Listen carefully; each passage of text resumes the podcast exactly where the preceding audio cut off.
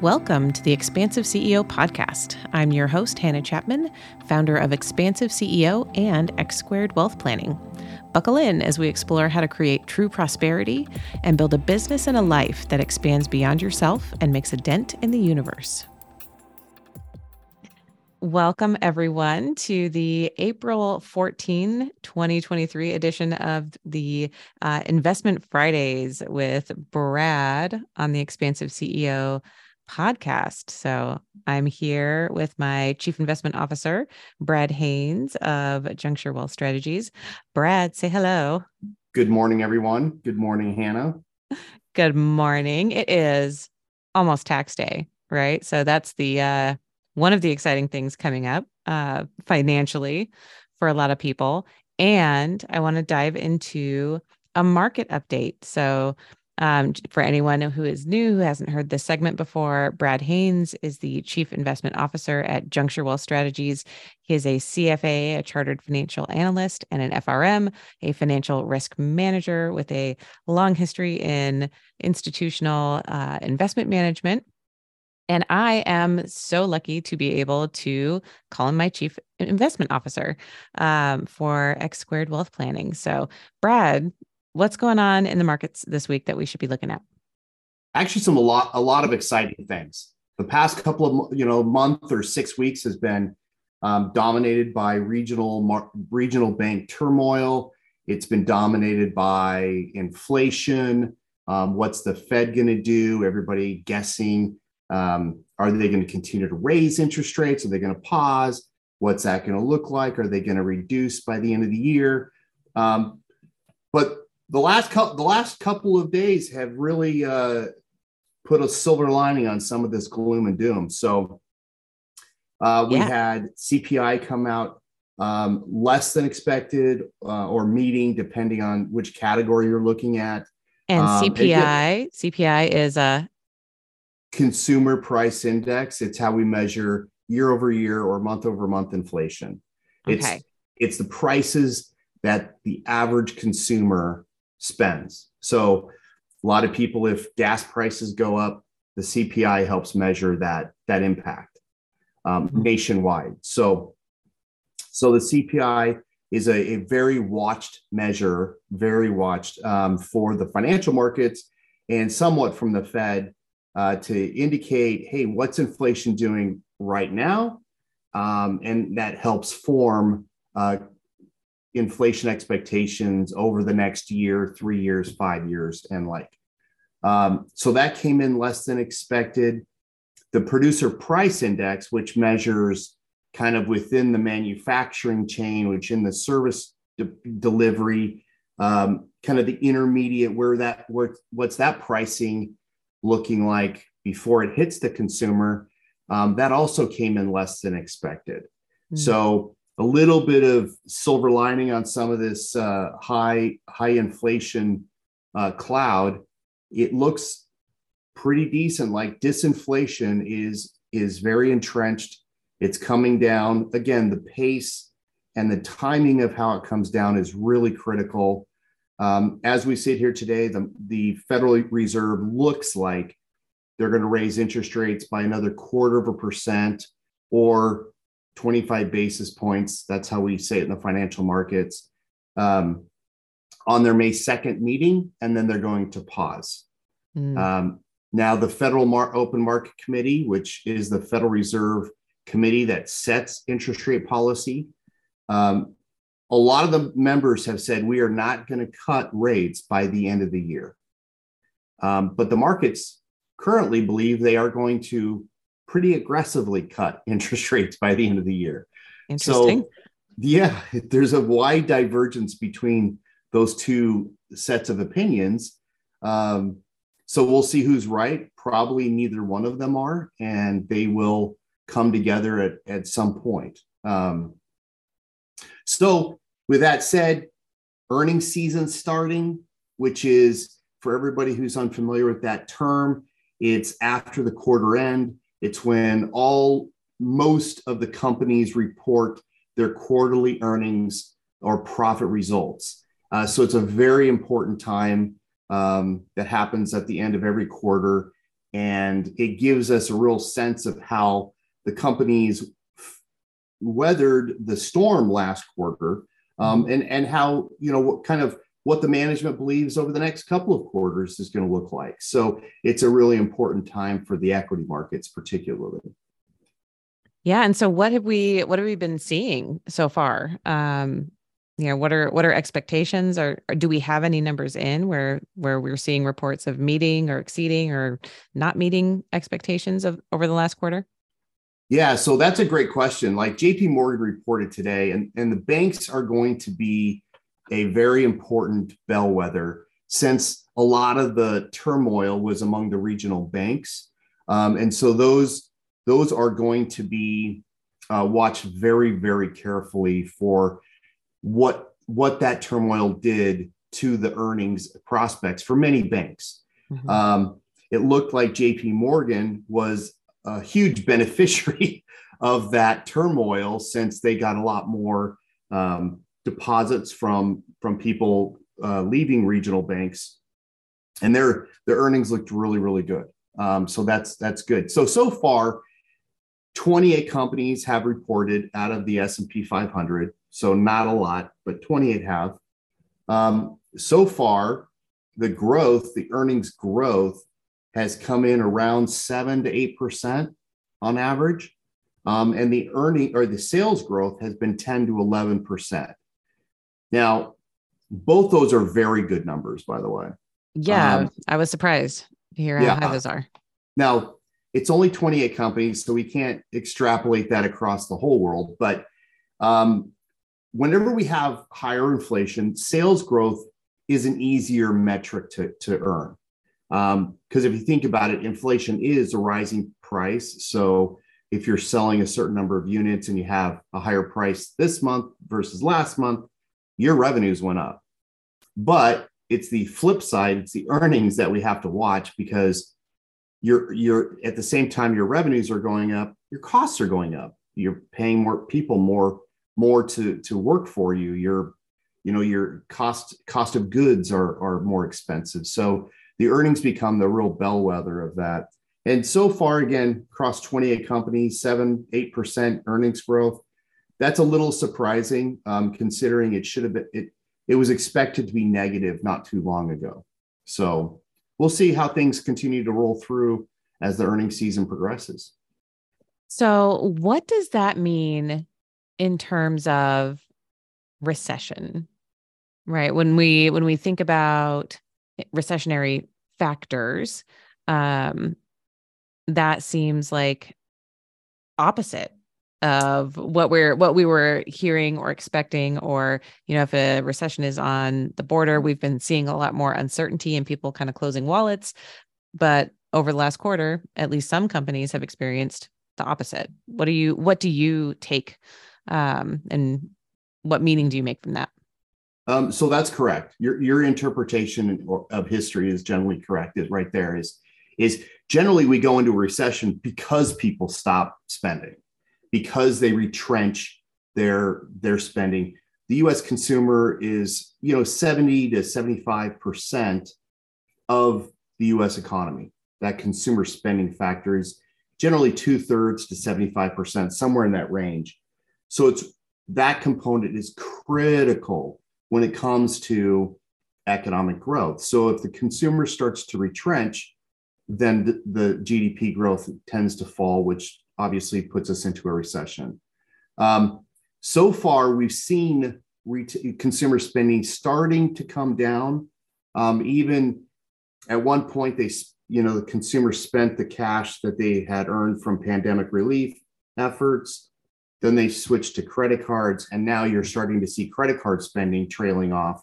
So, a lot of uh, a lot of what we believe is uh, you're going to continue to see the consumer re- retrench over the next couple of months, and you'll probably see a center recession um, towards the middle of this year. Um, so, while that sounds terrible, and it is for a lot of people because recessions mean you know layoffs are going to occur or accelerate um, you know jobs are going to be harder to come come by and people are generally uh, fear a little more fearful in that environment, which is why you have uh, economic growth slowing down. Um, but the silver lining is that as equity markets forecast the next nine to 12 months out. So by the time we're into a recession, generally speaking, the equity markets are starting to rebound, given the fact that the investors are forecasting that the Federal Reserve will step in and start to lower interest rates to spur on a little more economic growth. We aren't there yet, obviously. Um, so we'll, we'll, we'll have to see how that that that continues throughout the summer. Yeah, this seems like a really interesting, like the the things that I'm picking up and and hearing, um, and have been over the last, you know, especially the last year or so with the interest rate dance, um, that the Fed has been doing the what I keep noticing is the disparity between what the Fed is saying, what the, you know, the different chairmen are saying, um, and what the market is expecting. Right. So you mentioned this earlier that, you know, they've said that likely going to raise rates one more time in May and then pause. And then the market is then saying, oh no, we're think we think they're going to drastically lower rates. Um, as a forecast. And so the interesting the interesting thing that I've noticed is, you know, that then the market is reacting. So if the Fed raises rates and then pauses and at their next meeting they don't cut, then the reaction is like, oh no, they didn't cut rates. We're, you know, we're going to have a volatility um temper tantrum want to call yes. it that about that yes that's a good way to view it Right. So is there a connection you think there between, you know, the the way that we view a recession, the way that consumers view a recession, let's put it that way, um, versus, you know, what the market is forecasting and what the Fed is doing? Like, is there kind of a fundamental disconnect or is this business as usual? Like, is this how it always happens? Um, this is kind of always how it happens in a more typical recessionary. Uh, I, I mean, this recession is different than the ones we've experienced over the past 20 years because it's it's due to federal the Federal Reserve's actions with interest rates. Whereas, you know, the past 20 years, most of them have been from um, exogenous effects, or uh, I guess another way to say that is something happening to the U.S. economy, like you know, 9/11 was was a big shock from outside the U.S. Um, the the turmoil in the great financial crisis with the mortgages that was within but it wasn't necessarily because the the rate the interest rates were were being uh, jacked up it happened because a lot of people were getting loans they shouldn't get. Um, and they couldn't afford um, over a period of time unless real estate prices went straight up. So this one is a little different that in the in the aspect that the Fed is structuring this slowdown. They're causing it. So one of the easy ways is unless they break something, i.e., cause a credit crunch, cause a bank crisis, um, they can also take it off pretty easily. They can also solve that problem.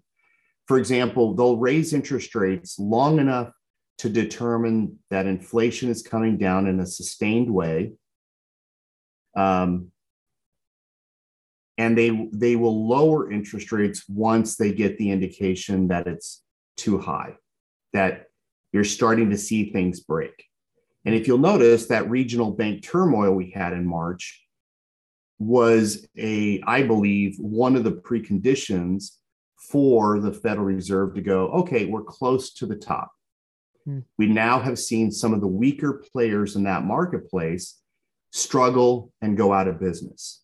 So, because that's the first indication of a crack in the credit markets, um, I think the Fed's going to say, they're going to look at the recent deceleration in in, in inflation since June of 22. And they're going to say, okay, we can we can raise interest rates just a little bit more, but then we have to pause to see how all of this these these higher interest rates are rolling through the economy.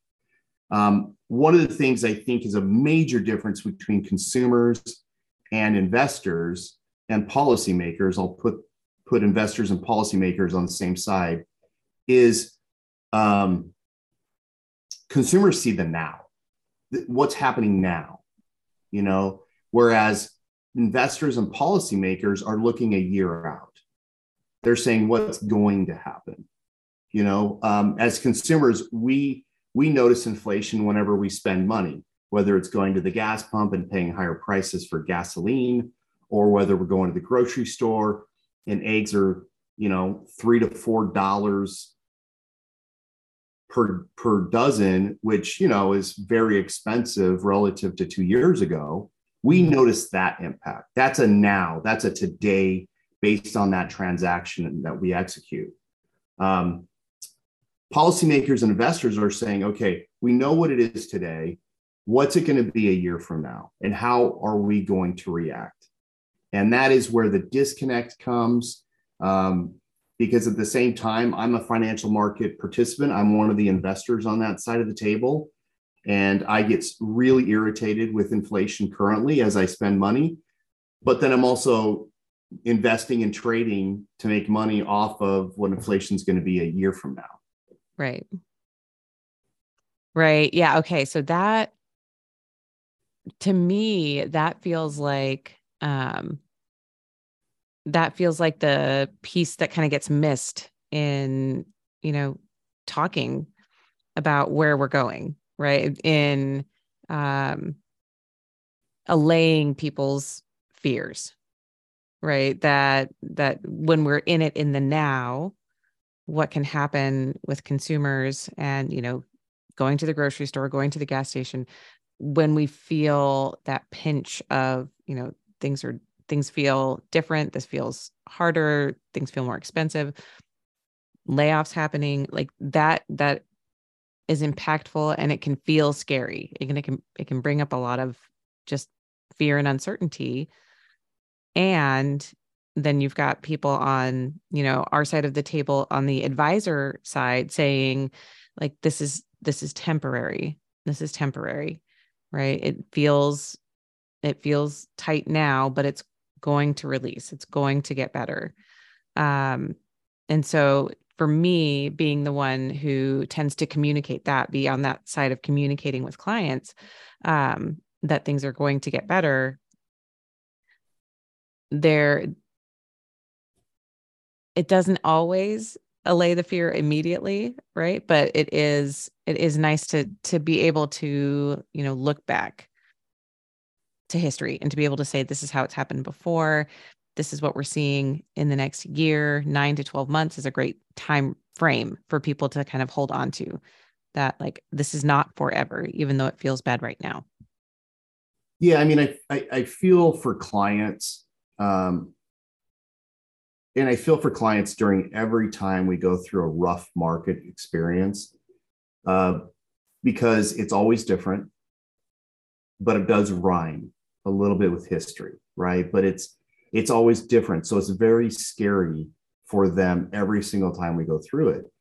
And you know, one of the, one of the things that we talked about two weeks ago on our call was um, the fact that when things look darkest for the client, you know, they're they're mm-hmm. watching TV, they're reading the news, they're seeing massive layoffs, things look really terrible. And that's when the equity markets are starting to go up in a sustained fashion. And they're like, why is that happening? Why why are the stocks going up when the when everything is terrible? And part of the reason is is because that's a forecasting mechanism.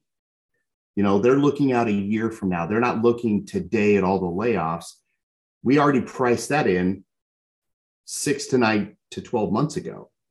So, you know, when we're starting to go up, when things look terrible, that's wise because we believe it's probably going to be fixed fairly soon.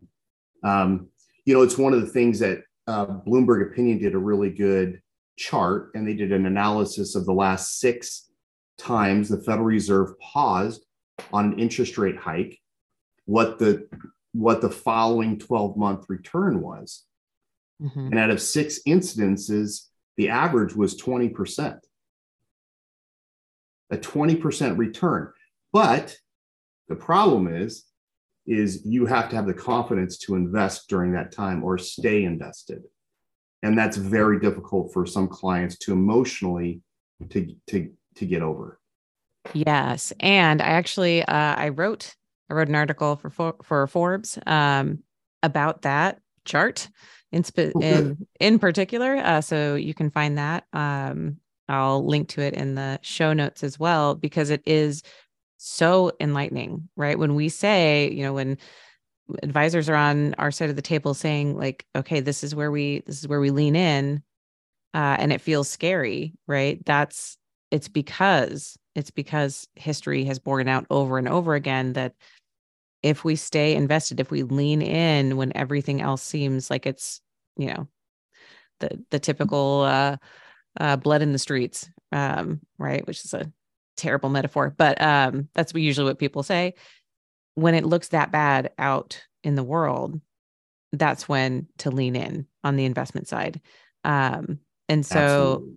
I know we've done that. We've done that uh, at Juncture with the you know clients who were invested um, in the in the models that we have, and you know that's that's the way to capture the upside right is is to stay invested to not not do the typical you know buy high and sell low we're doing we are literally doing you know the buying at the bottom uh, is the the goal anyway no no one can ever get it perfect but um that's how you do it if yeah we we do our best uh, to modify the risk profile of the portfolios to help people stay in for a long period of time.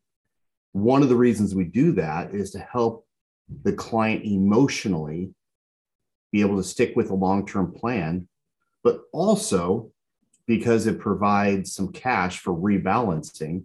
So when we when things do look better, we can reinvest cash at a at a at a at more advantageous prices and then ride those up for the long term. So it's a it's really I understand how people get scared. I was just talking to another one of our advisors here locally and he's he's had a couple clients call in this week to sell out to go to cash completely. They want out. And um you know, I, I kind of walked him through some some data points and some some talking points about, you know, uh, why why their specific fears, while they're understandable, are are are really looking backwards. They're not really looking forward, and so it becomes a very difficult thing for most uh, investors to do is to look forward, digest the current negative, but to really uh, put it in light of what is going to probably happen over the next 12 months. And you want to be participating in that. Yeah. Okay. So that is such a, that's such a good point because this is, you know, I've, I've had a couple of those questions from clients about should we go to cash without the, without the fear that I've noticed in previous previous times when you know we've had some big market swings um, it was more of a question than a i am panicking. We have to go to cash right now. Yep. um, which for me when i look back and and see the see the growth there it's like that's that's amazing. That's amazing that we you know we've shifted away from that that more panicky um, side of I have to go to cash right now to hey is is should we be asking these questions? And then for me what i get to say is that's being actively managed already right? We we are looking at all of these factors. Here are some of the things um, that we see forecasted for the future. This is the time to stay where you're at and the the cash cushion that is there because it's already been built into the model will be you know pushed back into the equity markets when when we see it as the appropriate time, which is going to feel a little scary. Right. And and so to have 100%. that to have that trust though, to have that trust that hey, this is this is working. It has worked and it's still working. And like that's it's an it's an emotional decision for the client and it's a tactical decision right for you as the cfa and frm right? Like correct. so that it's it's communicating. 100% here's, here's the tactical side. I understand that this this feels emotional for you. Let's let's take the emotion out as we well, as much as we can. Most clients i first meet and they they they're looking to engage us and to hire you or to hire us um, I have to warn them, but that I'm going to be buying on days that they're going to want to, they're, they're going to be really concerned. And I, mm-hmm. I said, I apologize for that because it's just part of the process. And I know you're going to be wondering what the heck we're doing. And I know you're going to be a little scared, but you just have to trust us to, to navigate you through this um, period. So it's an interesting, it's always an interesting dynamic through every bear market that we go through um, because while cl- clients' concerns are extraordinarily valid and their emotions are definitely valid, it's we need to help them as advisors and, and investment managers help them to see through the, the fog of emotion to see the data to see look this is what will probably happen over the next 12 months two months, three months, year, you know, year, two years, so that you can, so they can benefit and, and hit their long-term goals. My concern right now, to be fair and honest to everybody, is my biggest concern is about be, people being too conservative um, starting from the summer on. So a lot of people built up a lot of cash They've built up, they've invested in some short term CDs or things like that. And um, I think clients should be preparing, whether they do it now or whether they start, you know, dollar cost averaging in. If they want to gain participation, they need to start like putting that plan in place now. Uh, we we may have some pretty aggressive down uh, downdrafts here in the market over the next couple of months. But once the Fed pauses, you know, eventually that's going to set the stage for a pretty nice equity rally.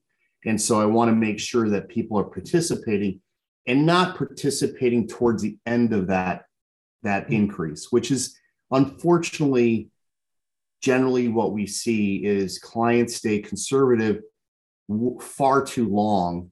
And then they get the last quarter of that bull quote unquote bull market right. right before the next bear market. So um you know that's why we want to keep people in for the whole thing. So they get the increase and then the next bear market you, you don't have to worry nearly as much because you're kind of playing with gains to a certain extent.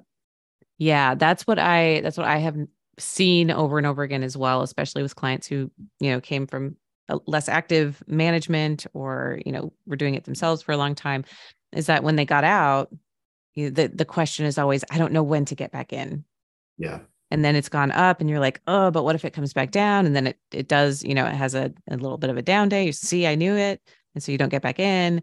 Um, and then the market takes off. And in, you know, a series of it's always, you know, what somewhere between five and 10 trading days where we get most of our returns. Yes. Um, in any given year. And so you missed four of those trading days. You get back in for the last one and like, well, yeah, that's that's what happens. Um, when you're not, when you don't have a a process that you're following. Um, and you know, someone someone like you uh who knows so much more deeply about you know the the mechanics of the how the market works um, if we want to put it that way. So i want to i want to shift just ever so slightly because the emotional piece of it um, actually comes into what i wanted to talk about today about tax loss harvesting.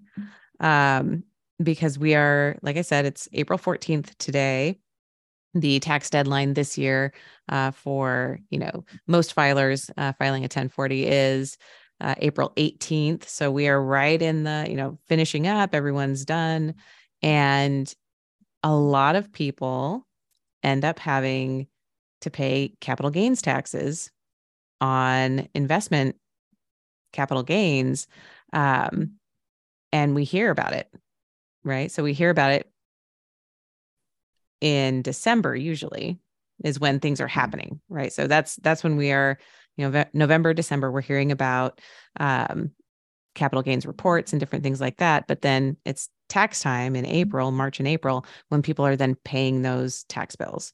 Um, and so I get questions every once in a while um, asking, okay, well, do you do tax loss harvesting or what is tax loss harvesting? Um, and so I wanted to kind of talk about that today because that's another emotional thing is when you have to write that check to the IRS because you know your investments supposedly paid out um, a certain amount of capital gain and you you don't necessarily see it. So let's talk about. I I really want to talk about um, especially mutual funds and paying out capital gains and how that mechanically works and what that means at tax time and how we how we manage around that. Okay. Those are really critical critical uh, notions and ideas and concepts for individual taxable investors to understand. Um, the tax drag on an investment portfolio is the biggest cost a, a client is going to pay, regardless of it's the biggest cost to their investment portfolio. So a lot of people look at fees and they focus on fees and they focus on commissions and all of that. And from my experience over 30 years, the tax impact is far, far more impactful you pay far more in taxes than you do in a fee. So, uh, you know, I have I've had some investors that, you know, want to discuss fees and all those types of things, and you know, you just sit and ask them how much did you pay on capital gains tax last year, and it's like three to four percent. Well, I tell you what, let's focus on that first, and then let's focus on the investment management or advisory fee afterwards. And generally, what happens is by the end of that discussion, they're totally fine with the investment management fee because we've just saved them 2% on their capital gains budget or their capital gains expense. Yeah. So I want to I want to open this up with a um with a client example. Um okay. because it's phenomenal. And I actually got uh, like a thank you that I don't know if I shared with you yet. So thank you, Brad. Um It's always so, nice to hear. Right. Yeah. So I have a client who's been with me with for many years. And um, you know, where we were before, we used hev- heavily invested in mutual funds. So I'm going to give a very short lesson here on capital gains and mutual funds. So a mutual fund is a it's like a basket. It's like if you have a basket and the mutual fund managers buy a bunch of different stocks, it could have, you know, 30 stocks, it could have 100 stocks in that basket. So now, you know, that's the mutual fund. We'll say it has 100 stocks in it. You buy shares of that mutual fund as a as a single person, you buy shares of the mutual fund. So now you have, you know, one one hundredth of each little piece, right? You have fractions of shares of each of these companies, and it's inside of a mutual fund. It's going to have a ticker symbol, symbol like, um, you know, usually five letters. Um, I won't give any names just so that it doesn't matter, but it's usually, you know, A, B, C, D, E is your is your mutual fund. Um, I don't know if that's a real mutual fund. That was just an example. just to be su- super just clear here, right? So you've got your mutual fund A, B, C, D, E, and it's worth $100 per share. And it's December 1st of 2022. And on December 1st, they announce that they're going to have to pay out capital gains dividends to their investors. So a mutual fund is required to pay out any capital gains to its investors if they existed each year. But that doesn't mean that you see an extra influx. So mutual fund ABCDE that currently is priced at $100 per share, you own a certain amount of shares of it. They say we're going to pay out a 5% capital gain. So you're going to see that on this date, right? So maybe December 10th. That means on, you know, right around that date, they're going to pay out a 5% taxable capital gain if it's in a taxable account. If you've if you own a thousand dollars worth of this fund, it's going to be um, fifty dollars, right? Five percent. Did I do that math right? Yep, you did. yes, public math. Uh, so you're fifty dollars payout of taxable capital gain, but then the mutual fund itself lowers the price to make up for the capital gain. So instead of being worth $100 per share, it's now worth $95 per share. So that effectively washes it out. It, it doesn't actually um, have an increase to the investor, but on your tax return, you're going to see that $50 as taxable income. So if we're talking about $1,000, you're like, okay, 50 bucks, whatever.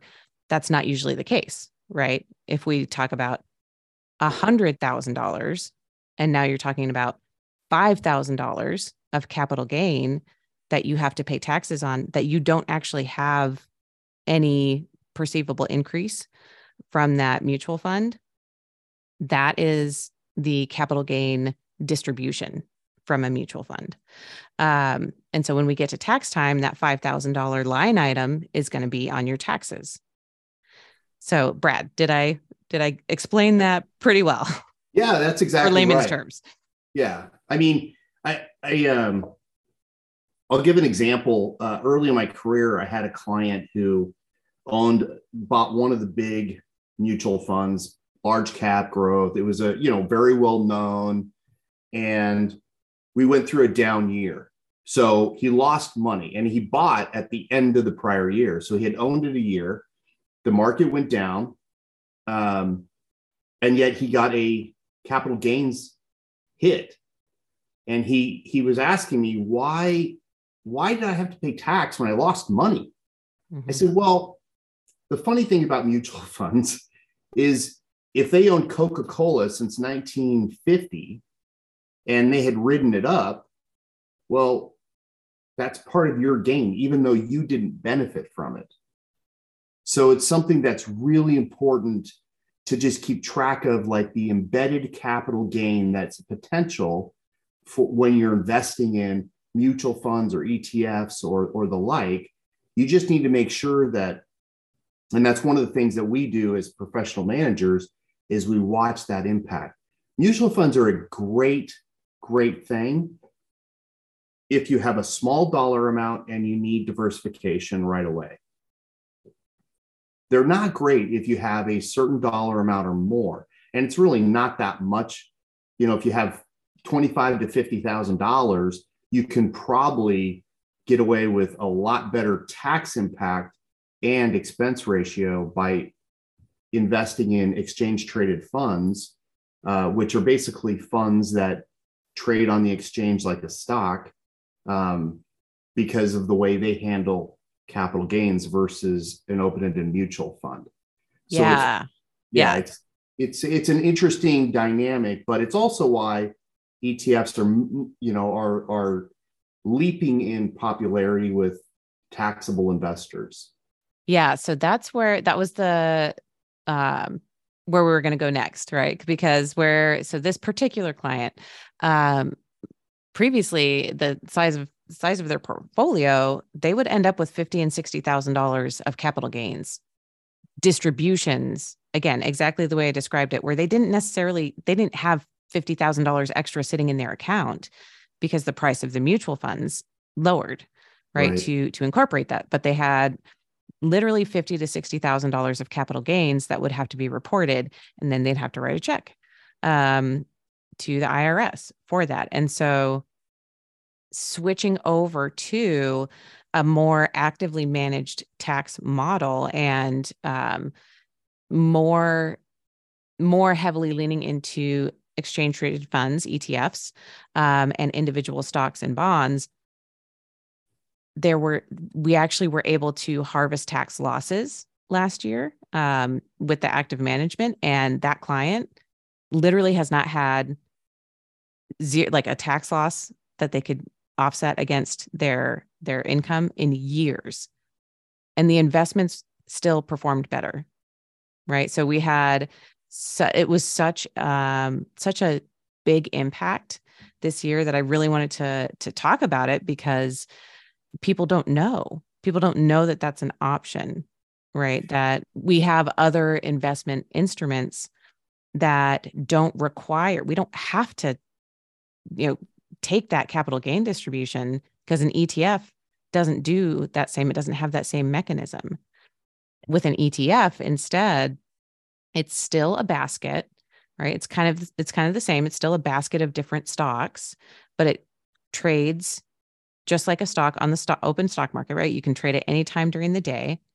And they don't require, you know, they don't have that capital gain distribution requirement.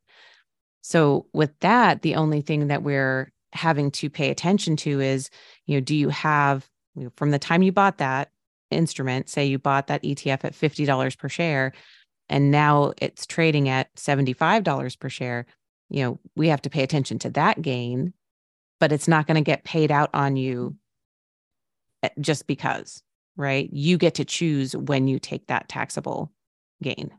Absolutely.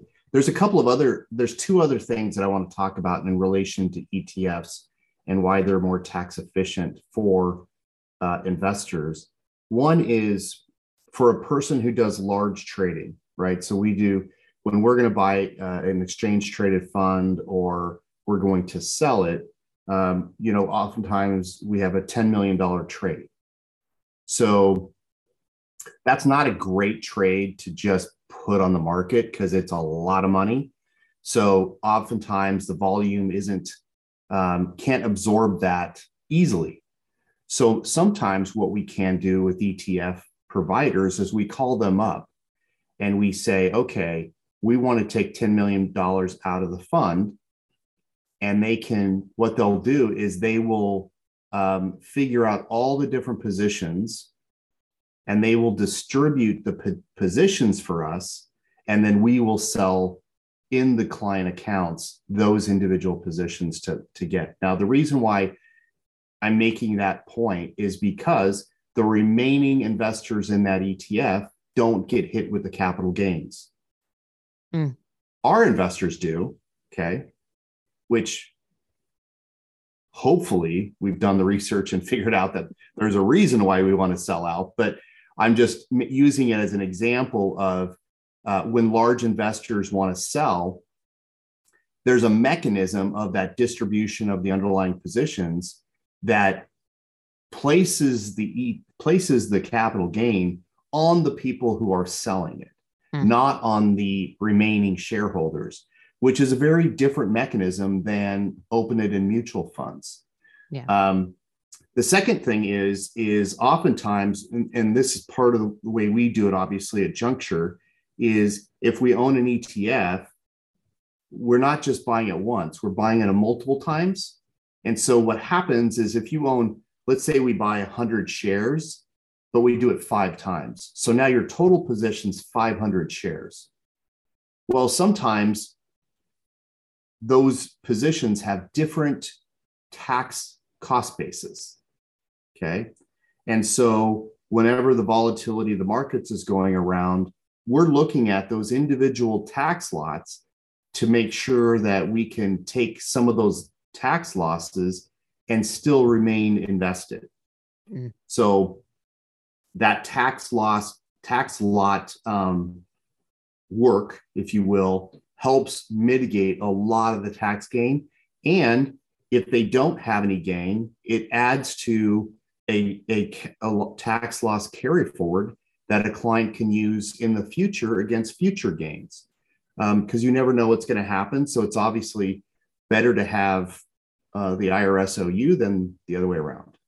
Yeah, yes. And so that was the other the other piece I wanted to get to because um, beyond the the kudos from a client who's extremely happy with you know how it went last year, um, I had another client who asked who had you know had a different financial advisor saying, "Well, do they do tax loss harvesting?" Um, as if it was like a like a special thing um, that not everyone does. And the truth is, not everyone does it. Like that that is the truth. Um, but it's when it's embedded in the process. You know, tax loss harvesting can be a process where you know your advisor is kind of um, you know making decisions about oh do should we should we take this gain or you know sell this position and buy something similar like that's a whole thing that you can kind of go through november of each year yeah. um if you know like as things are being reported and you know it's um it's messy i'll tell you that's uh, like it, i've been through that process it feels messy it doesn't and it's not sometimes it's like the lesser of two evils thing right um like, do we want to take this capital gain and deal with it and hold this mutual fund? Or do we want to sell out and like get into this other one that has a lesser capital gain? You know, it's just like it's messy. Um, and it doesn't always work. But instead, when we use the the types of instruments that we use at Juncture, um, mainly like the ETFs and individual stocks, we get to like just like you were saying, we get to like manage it throughout the year where it's an active process of paying attention to where the gains are at at any given time. Um, and we get to make conscious choices about, you know, just what's going on rather than like waiting until November to see what's being, you know, who's going to pay out what um, on the mutual fund side, and then just being at the mercy, right, of whatever's whatever's happening. Um, so I really as an advisor, I really appreciate the like the forward thinking of it and the like the fact that we can say, you know, we want to keep it within 5% any given year. We don't want to go above 5% capital gains. And we have conversations throughout the year. It's not a one time thing. Can you speak to that for a minute? Yeah. I mean, it's, it, it has to be embedded in part of your process. Um, the end of the year kind of um, sprint method, if you will, where you're you're kind of is, is there's there's a couple things. One, um, a lot of advisors allow that tax dog to wag the you, know what I mean? The tax tail, tail yeah to, tax tail to, to wag the dog. wag the dog. Thank you. That was terrible. But um and that's what happens. When you when you come down to November and December it's more of a oh my goodness, we have to offset this because the client wants you to offset it, as opposed to throughout the year when we when we're making tax law, it's because we're changing the investment portfolio to a certain extent. Um, or we have, like I said, just uh, we have a lot of volatility in a particular asset, and there's ways we can take advantage of that. So we'll sell, we'll take some tax losses, particularly if a client has let us know the year before. And generally, we like to have those conversations with them saying, hey, what does the next year look like? We have what what is your tax budget?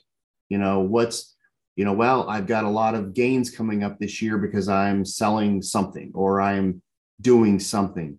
Um, so we can then throughout from January on, we can start banking those losses as they occur as long as it as long as it adds to the tax adjusted you know return for the client we're not doing this if it's going to harm the client's portfolio return but we are doing it when it makes sense. And more often than not it makes sense because i oftentimes can sell an investment capture the loss buy another one that is is different but has you know reacts to a lot of the same factors.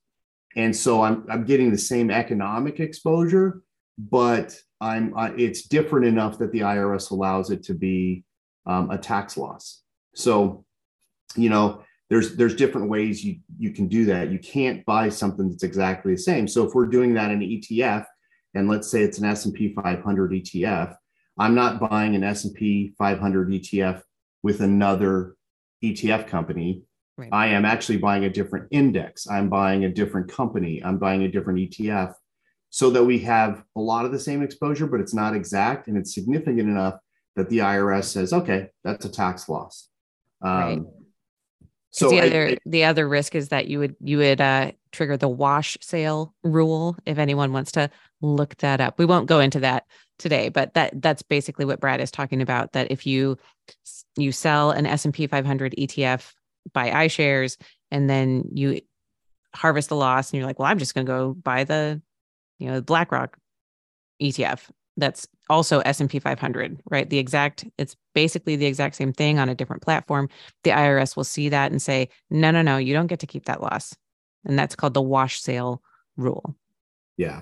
It has to be significant enough difference, but we know the rules, we comply with the rules, we obey the rules, but we we also take advantage of of the opportunities that present themselves to our to our clients' benefit.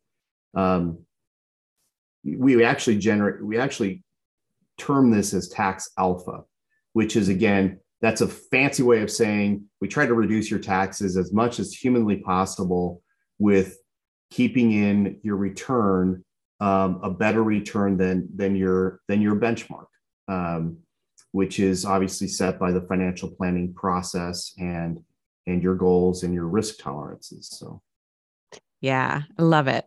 I love it. So the the action step or the invitation there um, for any listeners who you know if this is something that you've either heard about and you want to learn more about like send us your questions um happy to talk more about this and if you are that person who you know, gosh, things were down last year and yet still somehow I had to pay capital gain taxes.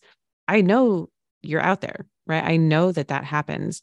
Um, so if you were affected by that and you want to know, is there a different way to manage this? Yeah, the answer is yes. Um, we can manage that differently. And um, it is, you know, tax loss harvesting is an important aspect of, you know, managing your portfolio in an appropriate way. So I am glad we got to talk about this topic today. Me too, because like I said, uh, taxes for individual investors is the most, that's the highest cost for their investments they have. And unfortunately, um, our industry, we focus on returns, we focus on volatility, we focus on lots of things but we don't focus on the actual tax tax aspect as much as I think it deserves. Mm-hmm. Um, because it's it's uh, it's a really critical thing. If we can if we can reduce your taxes by one percent a year as a percent of your portfolio, um, I mean that goes right back into investments, and that compounding effect over a number of years is pretty significant. Yeah, Love it. Well, thank you, Brad, for talking about the market and interest rates and inflation and earnings and tax loss harvesting. I feel like we covered a ton of ground um, this time. So thanks for being on with me again. Thank you. Have a good one, everyone. That's it for this episode. Thanks for listening and be sure to like and subscribe.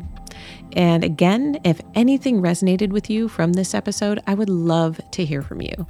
Email me at Hannah, H A N N A H, at expansiveceo.com and tell me about it. And if you're ready for your greatest expansion, you can find ways to work with me at expansiveceo.com and at x squared wealthplanning.com. That's X, the numeral two, wealthplanning.com. So until next time, remember that there is enough. You are enough. And your birthright in this lifetime is to be expansive.